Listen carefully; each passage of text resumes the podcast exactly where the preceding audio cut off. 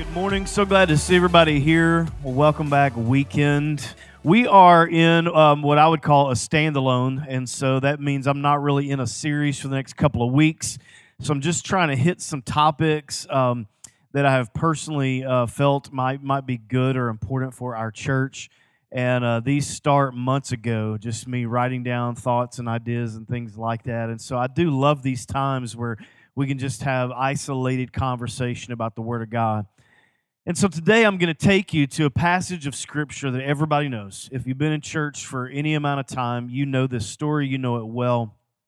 But I'm going to try to take a different a different angle at it today and I want you to go to Luke chapter 15. And the story I'm going to share today is normally taught as a message of salvation. This is normally a story of second chances. It's normally uh, where we kind of throw out, out a net and we try to tell the story of, of Christ and the love of the Father and all of these things. It is a great revelatory story of the Father's love for us, his never ending patience, um, his desire to come after us uh, but yet in great wisdom, he does not um, go against the will of man. He wants to be chosen. And so this story encapsulates all of those things. And today I'm going to focus on a character, though, in this story that we normally criticize. And it's, it's a character that um, is only mentioned um, in this point of Scripture. We don't even know his name, and he's only mentioned or referenced even in these seven verses that I'm going to read. This character is often portrayed as the bad apple, but today he is going to represent every single one of us, including myself. And so we're going to talk about the other son, the other son. So I want to pray over this really quick, and then I'm going to get into Luke chapter 15. God, we love you. We thank you for the great day. We thank you for the sun. Um, we thank you for just the opportunity for us to come together in corporate worship and just hear from you today. And so we pray that that happens, that you would speak to us, that you would open our hearts, that we would hear clearly, that we would see ourselves in your word, that we can go and, and be changed uh, by the power of the Holy Spirit. So be, be with us today. We love you for it. In Jesus' name we pray. Amen. Let's go to Luke 15. I'm going to read seven verses 25 through 31. Meanwhile, the elder son was in the field. And when he came near the house, he heard music, dancing. So he called one of the servants and asked him what was going on. Verse 27 Your brother has come, he replied. And your father has killed the fattened calf because he has him back safe and sound. And the elder brother became angry refused to go in. His father went out and pleaded with him. But he answered his father, Look, all these years I've been slaving for you, never disobeyed your orders. Yet you never gave me even a young goat so I could celebrate with my friends. But when this son of yours, who has squandered your property with prostitutes, comes home, you kill the fattened calf for him. Verse 31 My son, the father said, You are always with me. Everything I have is yours. Right? The, the other son. Again, normally when we talk about this, you know, we frame this out or title it as the prodigal son. And we spend all of our time focusing on that joyful re- return of, of one who had just for a moment or a season of time lost his mind but we look at the that at, at this oldest boy, and oftentimes we will look at him and say, Man, that's terrible for you to even think this way. It's terrible for you to respond this way when we've just leaned in solely to the prodigal son. But there are two boys with two very distinct uh, stories, with two very distinct hearts. And so today we are going to talk about the older son. And I want to start this by simply looking at these verses in their obvious form. And so I want us to just start today by just having a conversation about what, what we, we see lying here on the, the surface, the, the low hanging fruit, so to speak. In verse 25, this starts, and you know that this has been prefaced before we, we read our text. The story before, he's, he's asked for his inheritance, he's gone off, he squandered it, he, he's sitting there eating what the pigs uh, left over, and he, the Bible says he comes to himself and he says, You know, if I just go home and be a servant for my father, it's even better than this. And so he comes home, and while he's afar off, the father sees him and he throws a party and he kills the fattened calf. Go get the robe, go get the ring and he does all put sandals on his feet and they're throwing this party and the older brother hears it so verse 25 says meanwhile the older son was in the field and I want to focus on this for just a minute. This is why I, I think that, that, that the older son is really um, representative of you and I in every form. Most of you who sit here today are the older son including myself. The older son was in the field, and this prepositional phrase, in the field, really shows us some great things about him. Because this is exactly where he needed to be in the field. He needed to be in this place where he was showing responsibility and work ethic and discipline. This symbolized, this phrase in the field symbolizes loyalty, it symbolizes consistency, it symbolizes accountability. And this is where he was. I think if you could see the time before and and if this story did not jump out to us and you let the day roll on, this same pattern would be found that every day you could find the older brother in the field. And this applies to us because as believers, that's exactly where we are in the field. We're trying to display loyalty to our relationship with Christ. We are displaying relationship and consistency and predictability and one foot in front of the other. And I believe in Christ today, and I will tomorrow, and the day after that, and the day after that. It is being in the field. It's going and doing and knowing and growing and getting better. And, and so that one day we can reach this place where we have a strong relationship and working knowledge with the Father in the field. This is very important. And so in verse 25 continued, it says, When he came near the house, he heard music and dancing. Here's one way that we, we, we don't spend a lot, a lot of time on, on this when we're framing this out for the prodigal. But I want to pause for this. Why is he coming in from the field to hear music and people dancing? I mean, you know, you go, they left him out. They they forgot this guy. You know, it's it almost reminds me of, of, of, of Jesse. You know, the prophet's coming to anoint some boys. You know, he's like, that's not him, Jesse. Okay, okay, what about the next one? That's not him either. What about him? That's not him. And he gets to the end, he's like, well, this is all the boys I got. Sure, because I'm not feeling any of these are one, two, three, four, five. Yeah, that's all of them. You don't have any more boys. I mean, one. David. Oh gosh, we forgot about him. It's kind of the same way. It's like in my mind, I automatically start to think, why is he hearing music and dancing and he's not there?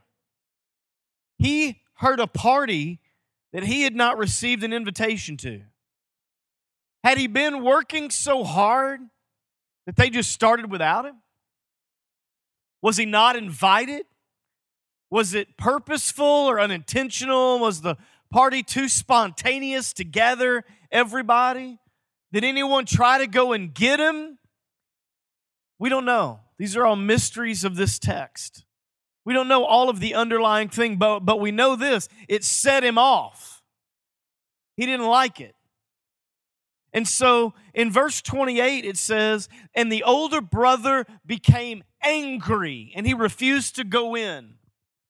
Now, a lot of times when you read about anger, it's, it's identified as a secondary emotion, meaning that I'm angry because I've already felt a primary emotion. Like, I'm angry because you hurt me. I'm angry because of, of, of another circumstance that had some zing to it. I'm angry because you lied to me. I'm angry because I feel not valued. I'm angry because I feel overlooked. And I'm angry. And I'm not going in. I'm not going to participate. But again, there's there's some missing piece here. There's a lot of mystery. So we're going to have to guess just a little bit here about what's going on.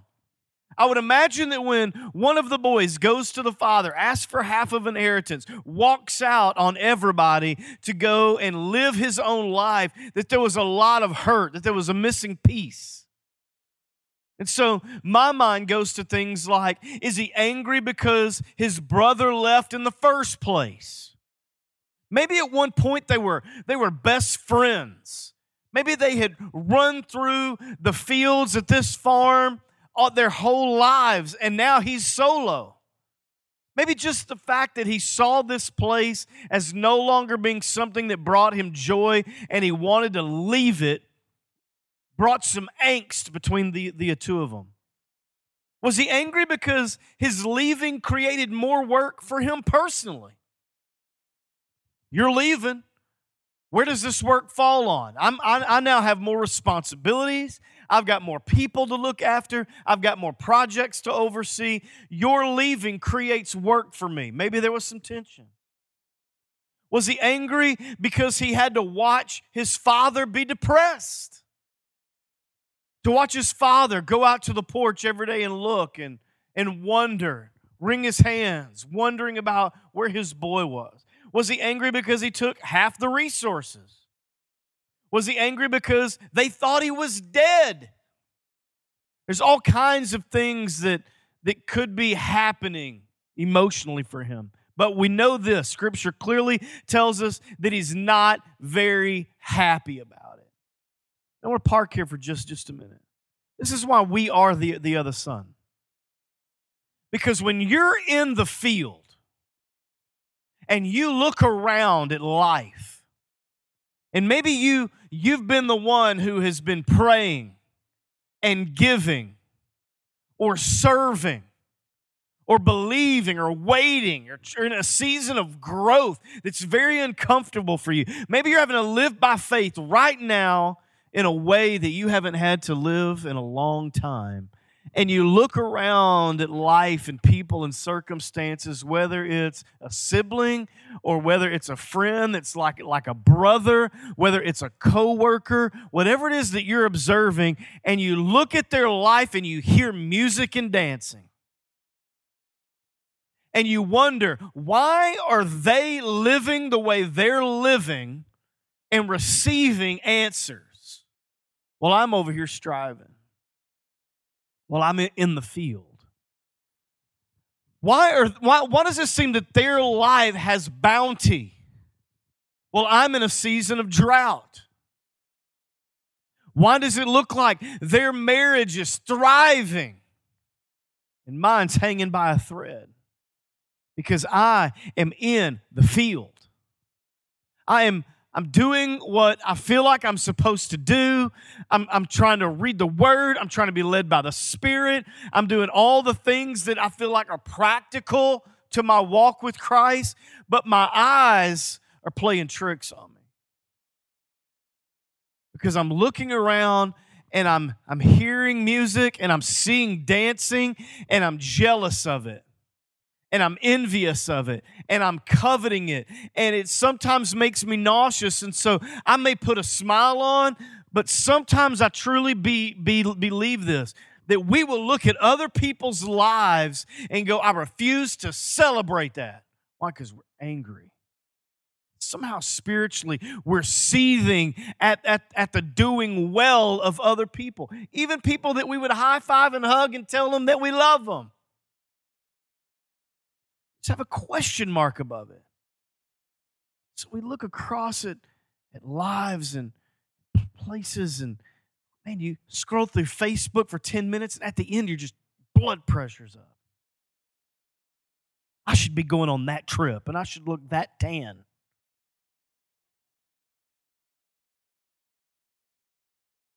You're in the field and they got music and dancing. Is anybody with me today? Okay, four of you. The rest of you are pretending. So there's there's this missing piece. I'm not going in. And watch what happens in verse 29. Okay? Father goes out. Somebody has gone to the big guy and said, Hey, you, you got a boy who's upset. And you might want to go out here and, and try to try to talk some sense into him because right now he's not coming in. And the father goes out, and in verse 29, he he, he gives him a, a few things. He starts with all these years, okay? Now, there are many layers to this hurt. And, and I want you to be honest with yourself and with God this morning. If this is you, I just want you to be open to the voice of the Holy Spirit, okay? And so in this verse 29, you start to see things really come to a head and tilt. And this is where the root of his anger lies. We're, we're about to, to see all of it. He says, All these years, all of these years, the underlying statement here is I've given you time, I've given you my youth, I've, I've, I've given you these things that I cannot take back. It's not like I gave you $100 and you can give it back. I've given you time. All these years. I've been faithful. All these years, I've been praying. All these years, I've been coming to church. All these years, all of this time, all of my youth. You feel his, his, his tension? And then he, he, he drops this, this, second, this second layer. I've been serving. All these years, I've been doing the things that nobody else wants to do. All these years, I've been trying to help people all these years I've, I've, I've, been trying to give. All of these years man if, if we, we've had anything left over we've shared. We've gone to our church. We've, we've put money in the plate We've done, we've done all these things. We've sacrificed Saturdays and we sacrificed some Sundays and we've done, we've done all these things where we serve. We've gone on missions trips. We've sent kids there. We've, we've sponsored people. We've, we've done all of these things. All of these years I've been serving. And then he turns it on himself even further and he says, and I've never disobeyed. I've always done what, what you ask. I've always done the the things that you've put in front of me. When when I felt the voice of the Holy Spirit, I did my best to respond to it. When you asked me to change, I did it. When you asked me to grow, I did it. When you asked me to go the extra mile, I did it. When you asked me to feed someone, I fed them. When you asked me to clothe them, I clothed them. When you asked me to bring shelter, I sheltered. When you asked me to forgive, I forgave. I even prayed over my enemies. I never disobeyed. All these years, I've been serving. I've never dis- disobeyed. And here's the fourth la- layer to this you never gave me. See how sensitive this is for him? See, the, the, these are things that you and I would never say in a life group. Come on, somebody. It's, it's, it's not like you're going over tonight, you know, to have coffee with somebody. I got to talk to y'all about how I really feel. All these years I've been a believer, I've been serving, I've never disobeyed. The Lord never gave me anything. I'm just needing some feedback from people who really love me. Okay, that's not how that's going to go down tonight. We're going to ask for more cake and we're going to smile. We're going to take out a highlighter and highlight something great in there, you know. Oh, greater is he that's in me than he that's in the world. How great is that? We're going to go home, sleep good. But inside, uh uh-uh, uh, you hear music and dancing. That's right. I'm in somebody's driveway right now. I just want to park. Just want to, just want to park there just a second, create an awkward moment. All these years I've been serving. I've never disobeyed, and you never gave me. And he, he, he goes on. He said, You gave him the fatted calf, and you never gave me a goat. You gave him all of it, You never even gave me a portion. You never gave me anything. And I, I want to, th- this is a spiritual tune up for every person in this room, including myself, to look at our lives and make sure that we don't feel this way. That we're not going through our journey with Christ as the other son who is angry and is in the field and is trying to do their best, but the moment God does something for somebody else, we can't take it. That we, we can't we can't stand it. It's almost like God, I want you to bless them, but don't bless them more than me. You know? God, what I really want is for me to have a Mercedes blessing and for them to have a Toyota blessing. And if you drive a Toyota, that's wonderful. Okay? I don't want any nasty emails this week. Wait a minute, buddy. I drive a Toyota. Uh, God bless them. Just don't bless them so good they, you know, pass me. I want their business to do well, just not better, you know, you know, not better than mine. I mean, I'm after I'm doing the praying here, I should stay one step ahead. You never gave me. And I think this, this statement, you never gave me, comes with some tentacles. It, it comes with, I feel slighted. I feel undervalued. I feel overlooked. And he feels in this moment that his father, watch this, this is strong, that his father is celebrating someone who is being redeemed rather than someone who remained rooted. Like, like redemption is great, but what about those of us who are like a tree planted by the water? Like faithful, unwavering, haven't moved. And he starts this conversation back to him. The father li- li- listens and he says this. And I want you to hear the voice of God in this, okay? He starts this conversation back, his, his response. And in verse 31, he says, My son. Hmm. Isn't that good? My, my son. It doesn't start with, well, let me tell you something. Okay? It doesn't start with him pulling his belt off and you hear the pop as it comes. You know, it doesn't. That was always the sign for us to run. Okay? When you heard the pop, pop, pop, you had about two steps. He starts with him, my son, and he affirms him. He soothes him. He calms him my son. He doesn't start with all the things that he could have started with. You ungrateful? No, my son. You spoiled brat. No, my son. He wants to affirm him and tell him, Your outlook is all wrong. This was affirming to me. And then his second line to him is so good in verse 31. You are always with me, he says. And let me do just a, a, little bit of teaching here. In Exodus chapter 33, Moses and God are having a talk, and he's basically telling him, Hey, now is the, the time. You got to move. You got to take these people. I've, I've taught you. You're on fire right, right now. You have learned the plan. You got it together. Move these guys. Go take it all. And Moses comes back and he says, Wait a second. If you don't go with me, I don't want to go anywhere. Okay? And the father responds to him in Exodus 33 and 19. You, you can read that later. I'm not going to show it to you. But Exodus 33 and 19, he tells him a couple of things. He says, Listen, goodness is going to go before you, and the name of the Lord, capital L, is going to go before you. Okay? Now, what, what he's saying is this is a type and a shadow of Jesus Christ. So he's saying, before you is going to be the name of Christ, so let's Jesus, and goodness. So I want you to imagine I'm Moses standing here, and in front of me is Jesus and goodness. So that whenever I take a step, I've already been where Jesus and goodness has already been. But then if you look at David in Psalm 23, he says, Surely goodness and mercy will follow me all the days of my life. So behind me is goodness and mercy.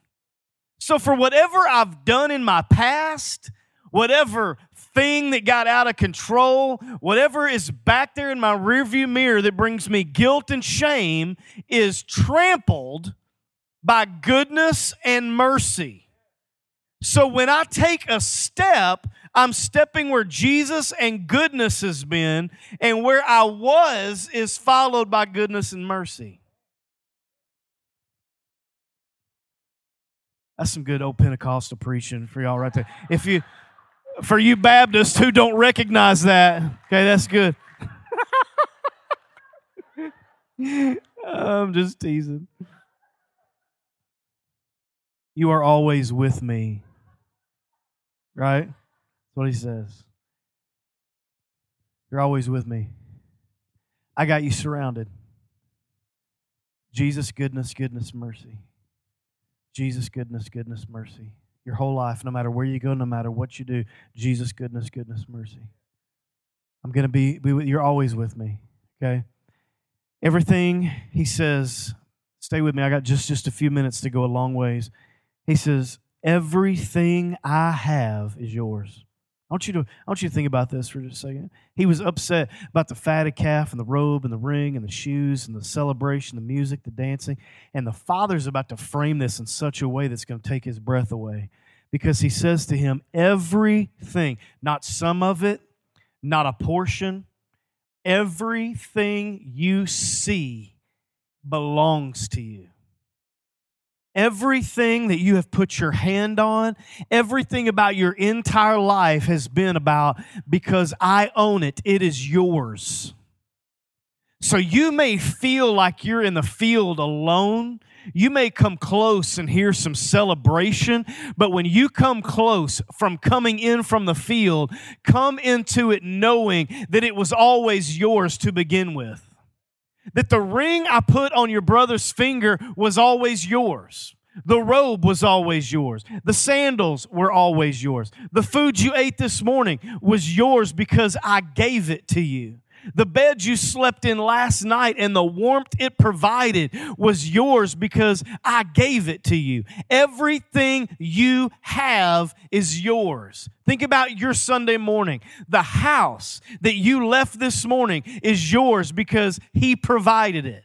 The car you got into and started and drove to church is because He provided it. The clothes you picked out is because He provided it. The wild sweet Williams. Oh Lord, I need some help right here. Somebody. All right. Uh, the wild sweet Williams is because He provided it. Everything in our lives is under His provision. You had shoes to wear. They may have been used, but they were on your feet. You've had food to eat. It may have been thin from time to time, but He provided it. Our worship pastor was so hungry in college one time he had two ketchup packets and he popped them things open, squeezed them in his mouth, and went to bed. Thank God for ketchup packets. When you go through Chick fil A tomorrow, ask for extra. You never know.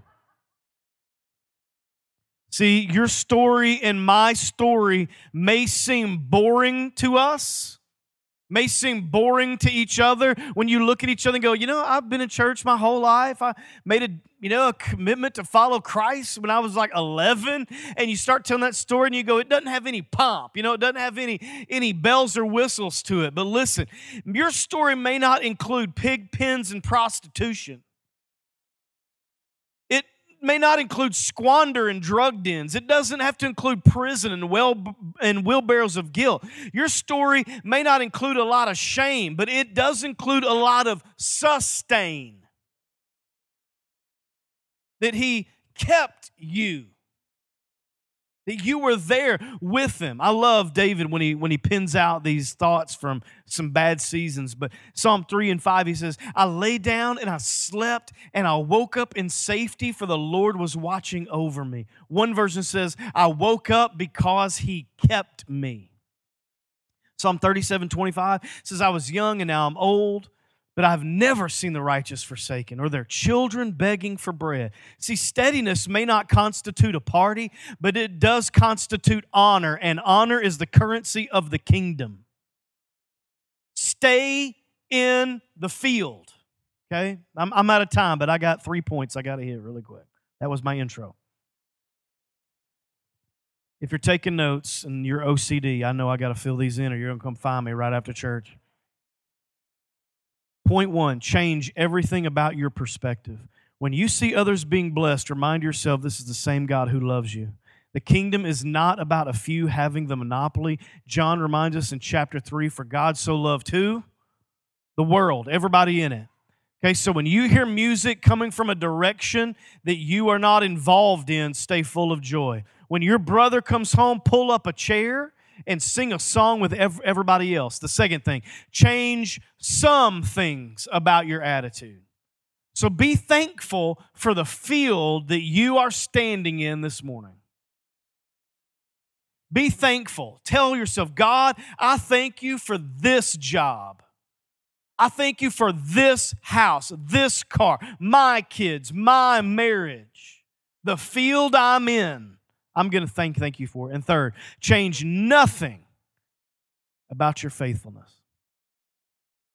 Continue to stay the course. Hebrews 10, I love the way he puts this. It's Paul writing. And in verse 23, he says this Let us hold unswervingly to the hope we profess. Isn't that good? Hold unswervingly. 1 Peter 4:19, I'm going to close with this verse. So then, those who suffer according to God's will should commit themselves and continue to do good. We are the older brother. We are the older brother. Don't be robbed thinking you're being slighted and undervalued. Everything he has is yours. All of it. All of it. That's enough to celebrate today. I want you to bow your heads with me really quick, and pray over us, and then we're going to have communion.